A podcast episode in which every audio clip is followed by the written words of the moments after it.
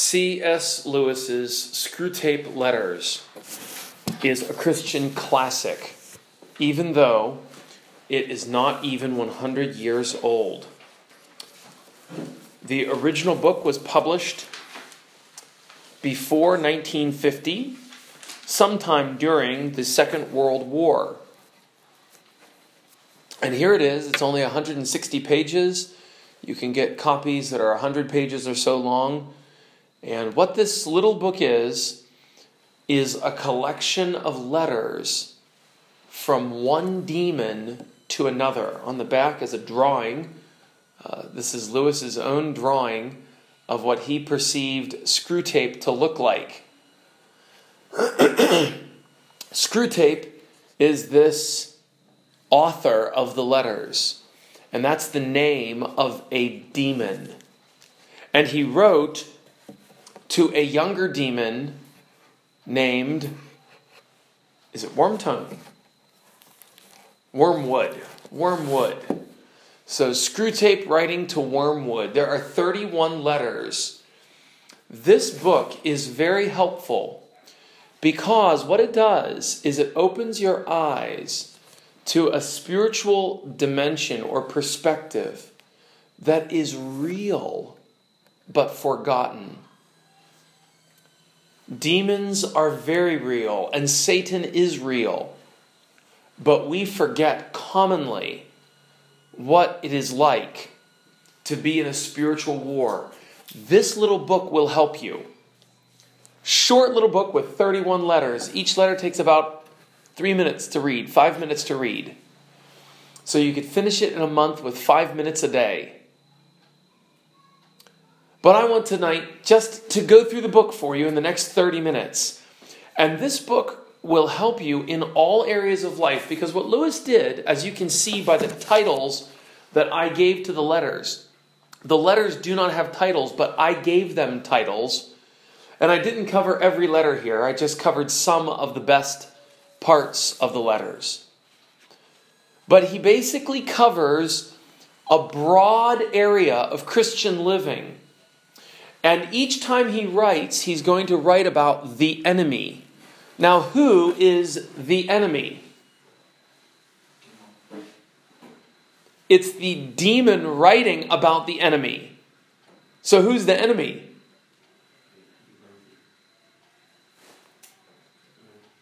Whenever he writes the word enemy, he's referring to God. So every time through this book, when the word enemy is written, it's a capital E. Because it's the demon writing about his enemy. And who is his enemy? God. And it gives a great understanding of what it is to be in spiritual warfare. So every letter is about the patient. Who is the patient? It's a man. So there's one man from letter 1 to letter 31. And in letter 31, I'll tell you what happens at the end. The man dies. And the demon is trying to do what when he dies? He's trying to keep the man alive. Because the man had become a Christian. So the demon doesn't want the man to die. He wants him to stay alive until he falls into sin. It is so helpful because, especially with the idea of witchcraft and curses and spirits, we commonly have the idea that Satan wants to kill us and God wants to keep us alive. In this book, God wants to take his own child and bring him home, just like we learned on Sunday night from John 17 24. I will that those whom you have given me would be with me where I am, so that they would see my glory. That happens in the last letter. Screwtape writes and says, He escaped. What does he mean when he says the patient escaped? He made it out of earth and he made it to heaven. So Screwtape is angry and he writes to Wormwood and says, The man escaped. And did you see? Did you see that bright light coming? That was the king coming to take him. And we hear a very different position, don't we? We hear that Satan wants to kill you and God wants to keep you alive. Lewis says, no, the demons are trying to keep you alive so that you can fall into sin. Let's go through a few of these letters. And what we are going to learn in this book, even more than we learn about demons, we are going to learn about human nature. You can see that right there in bullet number two. This is a book on human nature. And I think we can safely say if you understand human nature, you are well educated. Alexander Pope, the English poet, said, The proper study of mankind is man. What we need to study is man. And do you remember, I've told you this before, John Calvin put on page number one of his very large book, The, Christ, um, the Institutes of the Christian Religion. On page number one, he says, Should we start by studying man or should we start by studying God? And what does he say? Should we start with God or man? What? I Stevie. Asinamak, Asinandava. It doesn't matter. If we start with God or we start with man, because you cannot understand God unless you understand, and you cannot understand man unless you understand. This book that we're about to go through is a discussion of man. And there's a lot of things about yourself that you don't know that maybe you'll learn from C.S. Lewis when he has one demon write to another demon. Let's try to understand a few of those things. Uh, page 14, uh, letter number one, he, and I'm just going to give you some of these wonderful quotes here. He says, Do you begin, Wormwood, to see the point? Thanks to processes which we set at work in them centuries ago. The demons are dealing over centuries. And we are working with 20 years, 50 years. You see, you can only think about time from 1980 until today. But the demons are thinking of time from a thousand years ago until today. And we need to, that's one of the reasons we need to study history to understand how is the world moving? What is happening with history? What's happening with kings and politics and economics? How is the soul of man changing? Thanks to processes which we set at work in them centuries ago, they find it all but impossible to believe in the unfamiliar while the familiar is before their eyes. He means anything that's different from them, they can't believe in. Have you noticed that about yourself? You find it very difficult to put yourself in someone else's shoes. You find it very difficult to understand how a Chinese person thinks. Now, you, you have been in a Western world for a long time. But even now, there's sometimes when I say things or do things, you think, oh, oh, right? Doesn't that happen? Because I have a way of life that may be different from your way of life. And when when my way of life comes up, you think, what is he doing? And I'm the same way with you. Because we find it all but impossible to believe anything except what is very, very familiar to us. Learn that about yourself and be quick to change, quick to learn.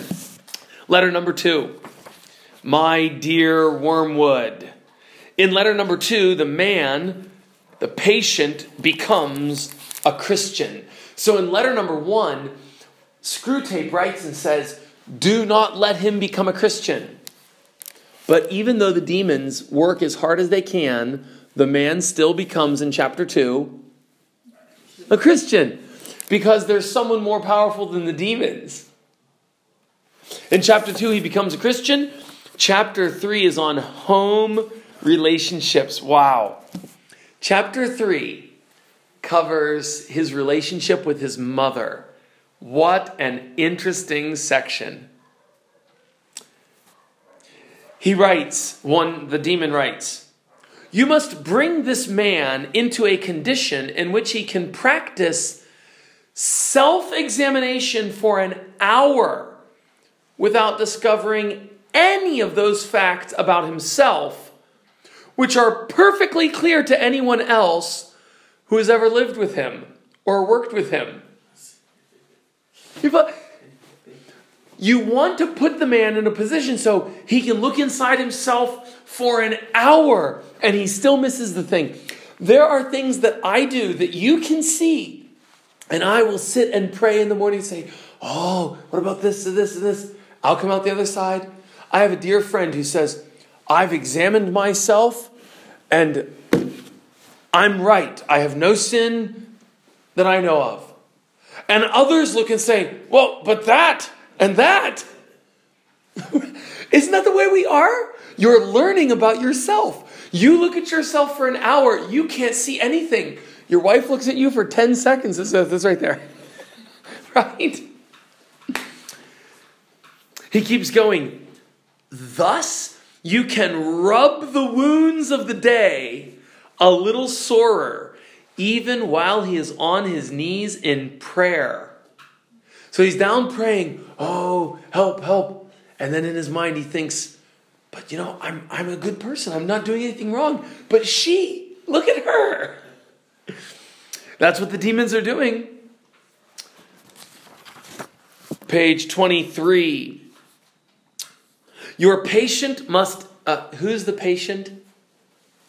It's the Christian, okay? Your patient must demand that all his own utterances are to be taken at their face value and judged simply on the actual words, while at the same time judging all his mother's utterances with the fullest and most oversensitive interpretation of the tone and the context and the suspected intention. He means get your patient in the position so that everything he says he thinks is gentle and kind, and everything the mother says, oh, that's so offensive. I can't believe the way she talked that way to me. Listen to this next one. Once this is established, you have the delightful situation. Now remember, when he says it's delightful, he's a demon. So it's, it's actually a what? A bad situation, okay? Once this is established, you have the delightful situation of a human saying things with the express purpose of offending and yet being angry when the person is offended. If you have a husband or a wife or children, you know what that's like. You say something and secretly you want to just kind of jab. You say it like this, so calmly. And then the person gets angry and say, What? I didn't shout. I didn't, what? Why are you angry? But later on, if you look honestly, what were you doing? And you said, But I didn't do anything. That's the work of demons or the work of our own human nature. Let's keep going here. Uh, chapter 6. Oh, there's some good quotes here on introspection. In all the activities of mind, all the things you think about, which favor our cause, whose cause? The demons in all of the mind's thoughts that help the demons, encourage the patient to forget and to concentrate on something else. But in all the activities of the mind favorable to the enemy, who's the enemy? Bend his mind back on himself. So if there's if if there's something that a demon wants you to do, then you don't think at all about the demons working you think about that thing out there. But if there's something that God wants you to do, then don't think about that thing. Think about yourself. Why? For example, let an insult fix in his attention, fix his attention outward so that he does not reflect, I am now entering into the state called anger. Right? Isn't that what happens? When someone when someone says something to you that's not kind, you immediately start thinking about them, their words. You don't ponder and say, What's happening to my soul? And that's what a demon wants. He wants you think about them. Don't think about yourself. That's that's why I was working with you today. We've always got to be thinking when we get in a tense conversation. Whoa, whoa, what am I doing here? It's the work of the demons to try to trap us in those ways. You must keep on shoving all the virtues outward till they are finally located in the circle of fantasy and all the desirable qualities inward into the will. Let's keep moving. Uh, letter 10 is on worldliness. Very interesting. Let me read a few quotes to you from Worldliness.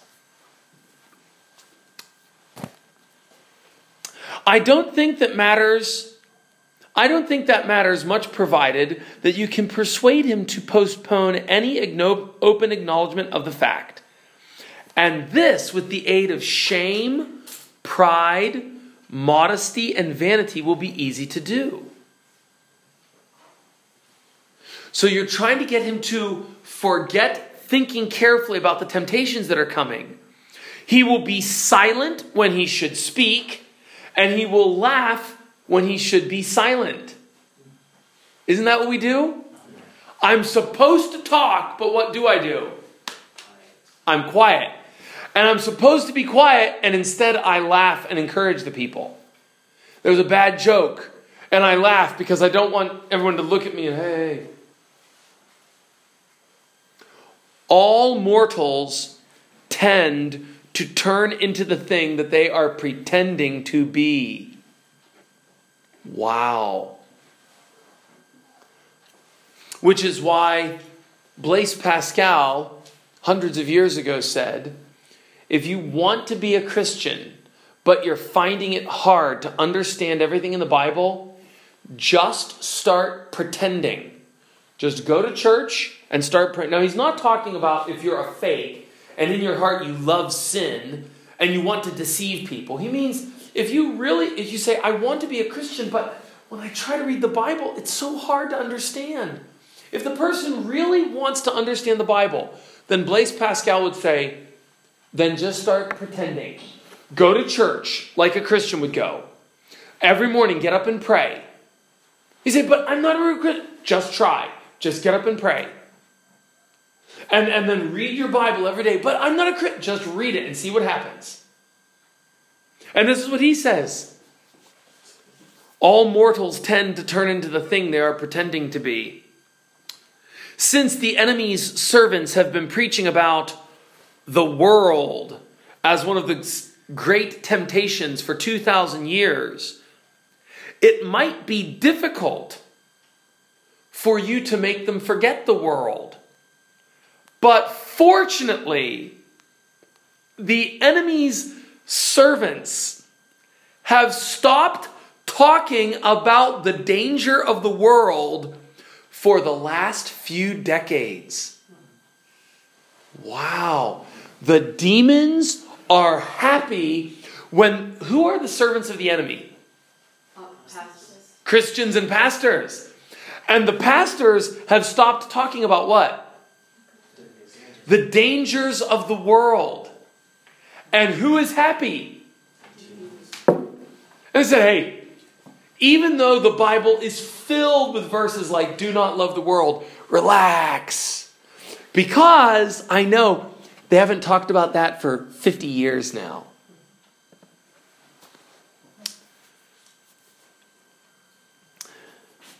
Oh, chapter 11 is one of the best in the whole book. It's on humor.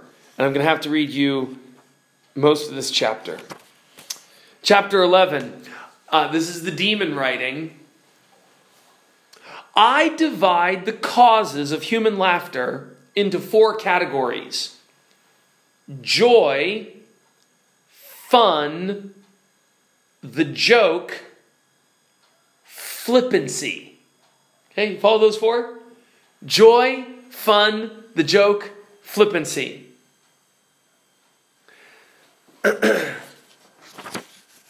so he talks about he talks about real laughter and joy and he says we don't like that at all.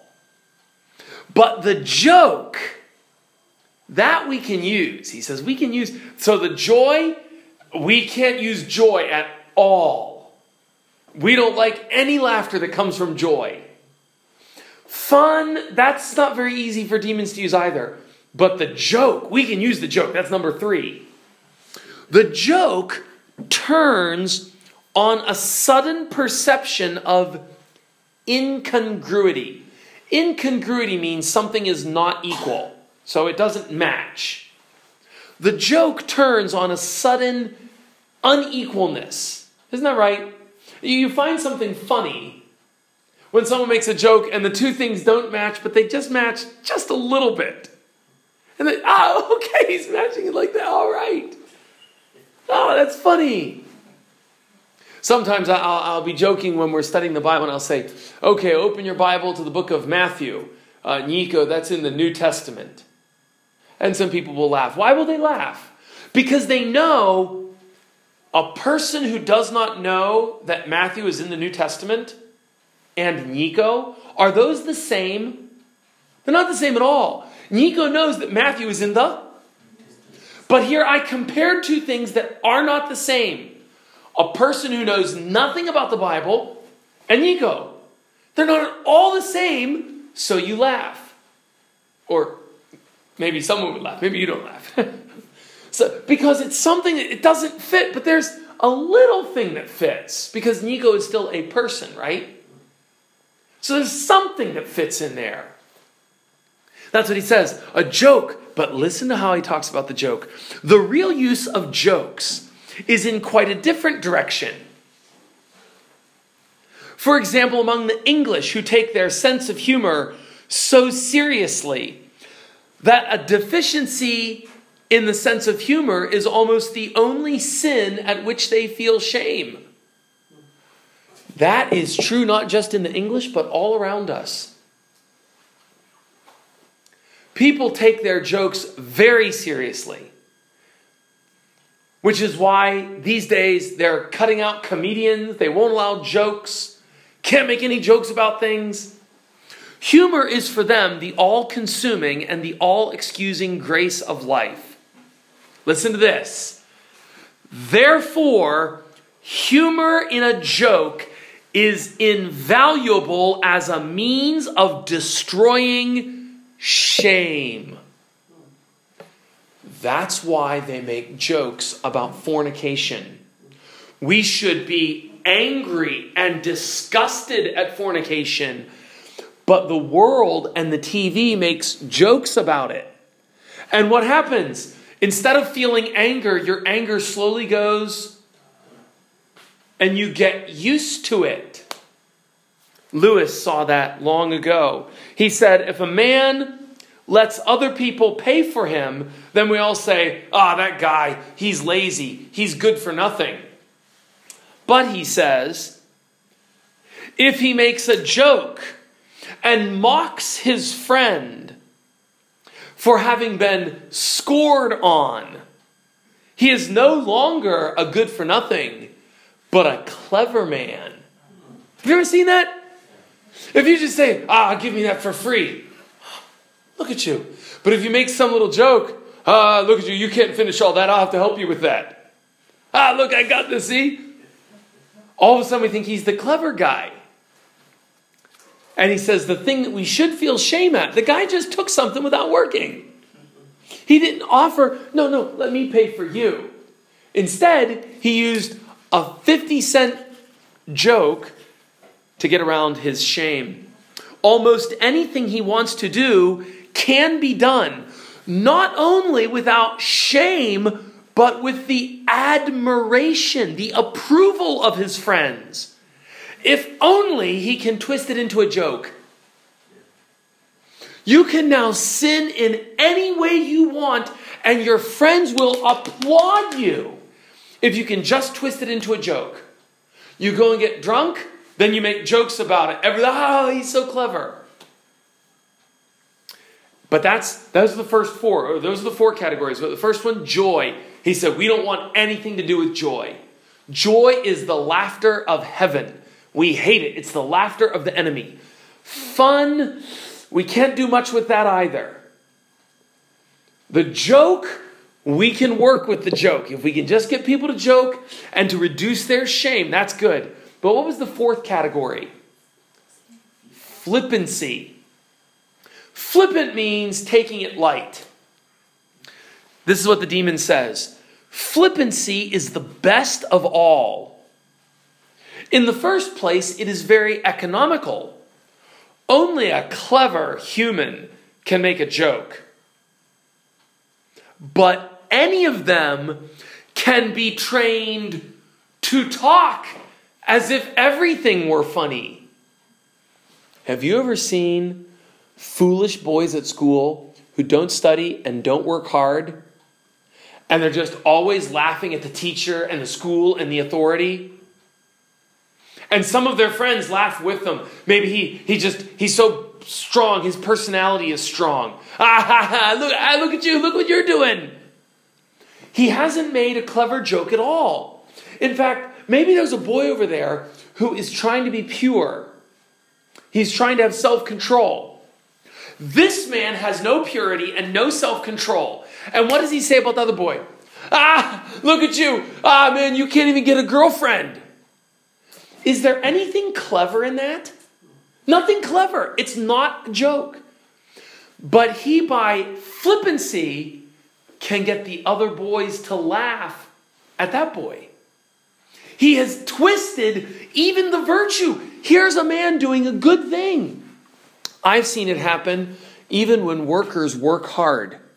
If two or three guys work hard and one or two guys don't, the guy who doesn't will start mocking. Oh, look at these guys running, running like you got no time. You think time's going to run out. That's not funny at all. There's no joke in it. But he's pretending it's a joke and people will laugh. And it's that flippancy. It's that flippancy that the demons like. By this, every serious subject is discussed in a manner which implies that it's just ridiculous. If flippancy is prolonged, it builds up around the man the finest armor against the enemy that I know. Who is the enemy? If a man wants to build up armor against God, just start laughing at every good thing.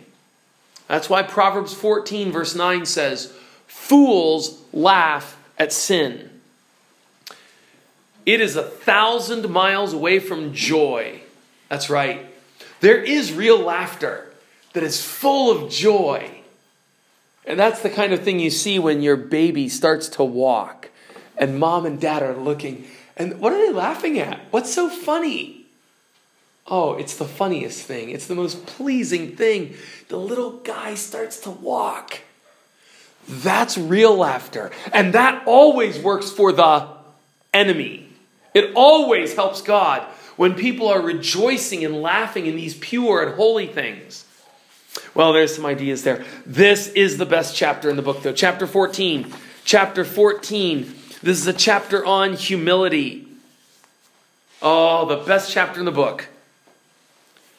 My dear Wormwood, the most alarming thing in your last account of the patient is that he is no longer making confident promises. No more commitments to be perpetually holy. He only hopes every day and hour to be given grace. This is very bad your patient has become humble. The demons, they want you to talk big. Oh, yeah, I'm going to be the greatest. I'm, I'm going to serve God. I'm going to do all these things. Ah, in 20 years, you wait to see what I've done. The demons like that. What do they want? They want you to be saying, 20 years. Oh, God, just help me make it through until the evening. Help me, please, just help me make it through till 5 o'clock. The demons are terrified of that kind of man because that kind of man has become humble. humble. Listen to the very next line. Your patient has become humble. Have you drawn his attention to that? Ha! All virtues are less damaging to us once the man knows that he has them. But this is especially true of humility. Catch him at the moment when he is really poor in spirit and put into his mind the thought, well, I am certainly humble. And immediately pride, pride in his own humility will appear. When he awakens to the danger of this new pride and tries to smother it, make him proud of his attempt. And so on through as many stages as you please. Doesn't that ha- has that ever happened to you? That's happened to me.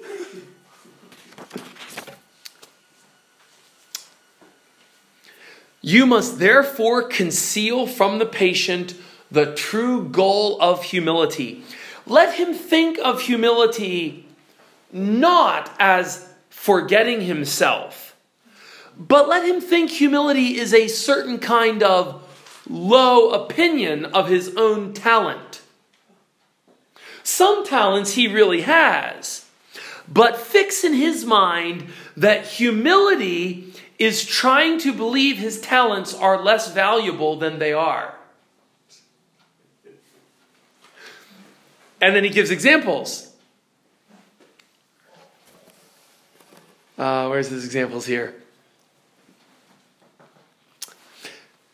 Many men think that humility is a beautiful woman trying to believe she is ugly, and a clever man trying to believe he is stupid.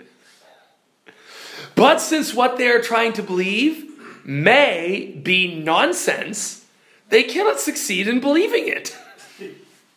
And we have the chance of keeping their minds endlessly moving about on themselves rather than on the enemy. Isn't that good? So here's a guy who's really good at soccer. And he says, Hey, tell that guy, tell that guy to say, No, I'm really bad at soccer. I'm bad at soccer. I'm not good at soccer. Here's a guy who's he's a really good doctor. And and you tell him, Doctor, if you want to be humble, just keep telling yourself you're a bad doctor. No, that's not humility. A beautiful woman does not have to look in the mirror and say, you're so ugly. You're so ugly. That's not humility. What is humility? The enemy wants to bring the man into a state of mind where he could design the most beautiful building in the world and know it to be the most beautiful and rejoice in his beautiful building without being any more or less glad at whether he did it or whether someone else did it. Hey, that's it. God wants you to be the best soccer player, let's say, and shoot from 60 meters out and score, and then be very glad that you scored, but no more glad than you would be if he scored. To be equally glad. That, that's humility. I scored and I'm happy, but I'm not any more happy than I would be if she did it. That is exactly right. Thank you, Lewis. The enemy wants him in the end to be so free from bias in his own favor that he can rejoice in his own talents just as much as in his neighbor's talents. He wants to kill their self love as soon as possible. He means God wants to kill your self love. His whole effort, this is the enemy, the enemy, his whole effort, therefore, will be to get the man's mind off the subject of his own value altogether. He would rather the man thought himself a great architect or a great poet and then forgot about it than that he would spend time trying to think himself a bad architect. So go ahead, preach a great sermon and then say, Yeah, that was a good sermon. And then forget about it. And don't keep thinking, Yeah, I'm, I'm really good. You know? And all day long you're thinking of how good you are. No one sees it, but it's in your mind all day. No, preach a great sermon and then stop thinking about it. So if you're John MacArthur, preach, and then when you're done, say, I think the Lord blessed that. I worked very hard. I think that was a good sermon. Let's move on. What do I care? I did it, and I'll be just as happy if he does it, or.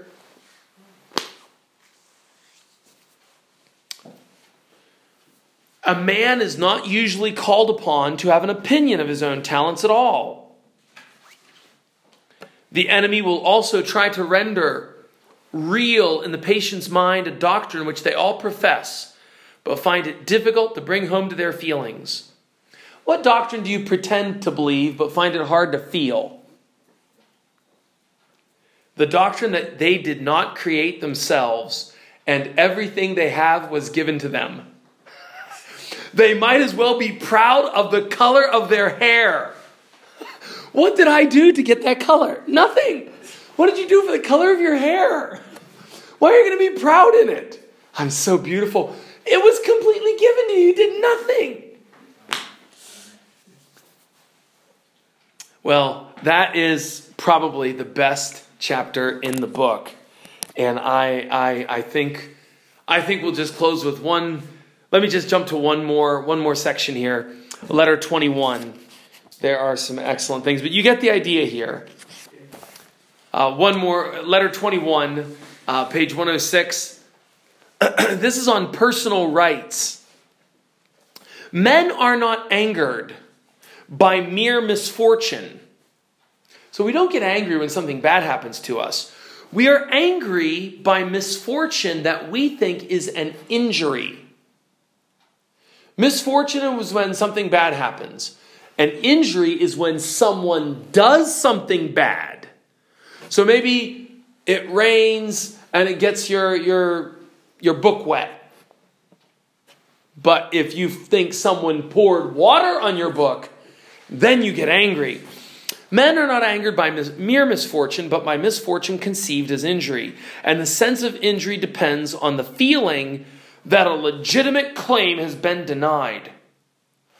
The more claims on life, therefore, that your patient can make, the more often he will feel injured and angry.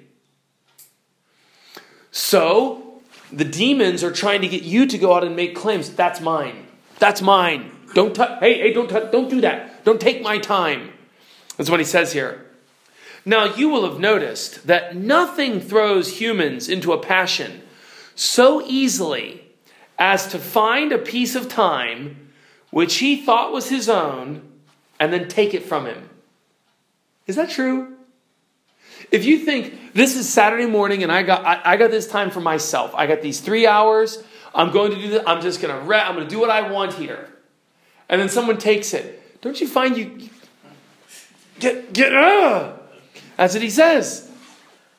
Now, these anger the man because he regards his time as his own and feels that someone has stolen it. My time is my own, he says.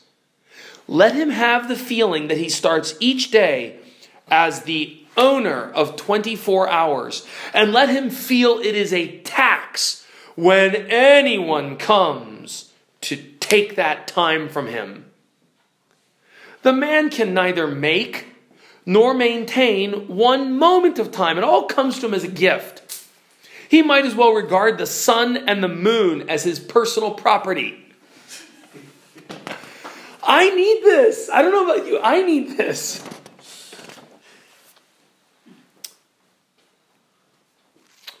When I speak of preserving this assumption in his mind, the last thing I mean you to do is to give it. Da, da, da. Move on here. Oh, we demons produce this sense of ownership not only by pride but by confusion.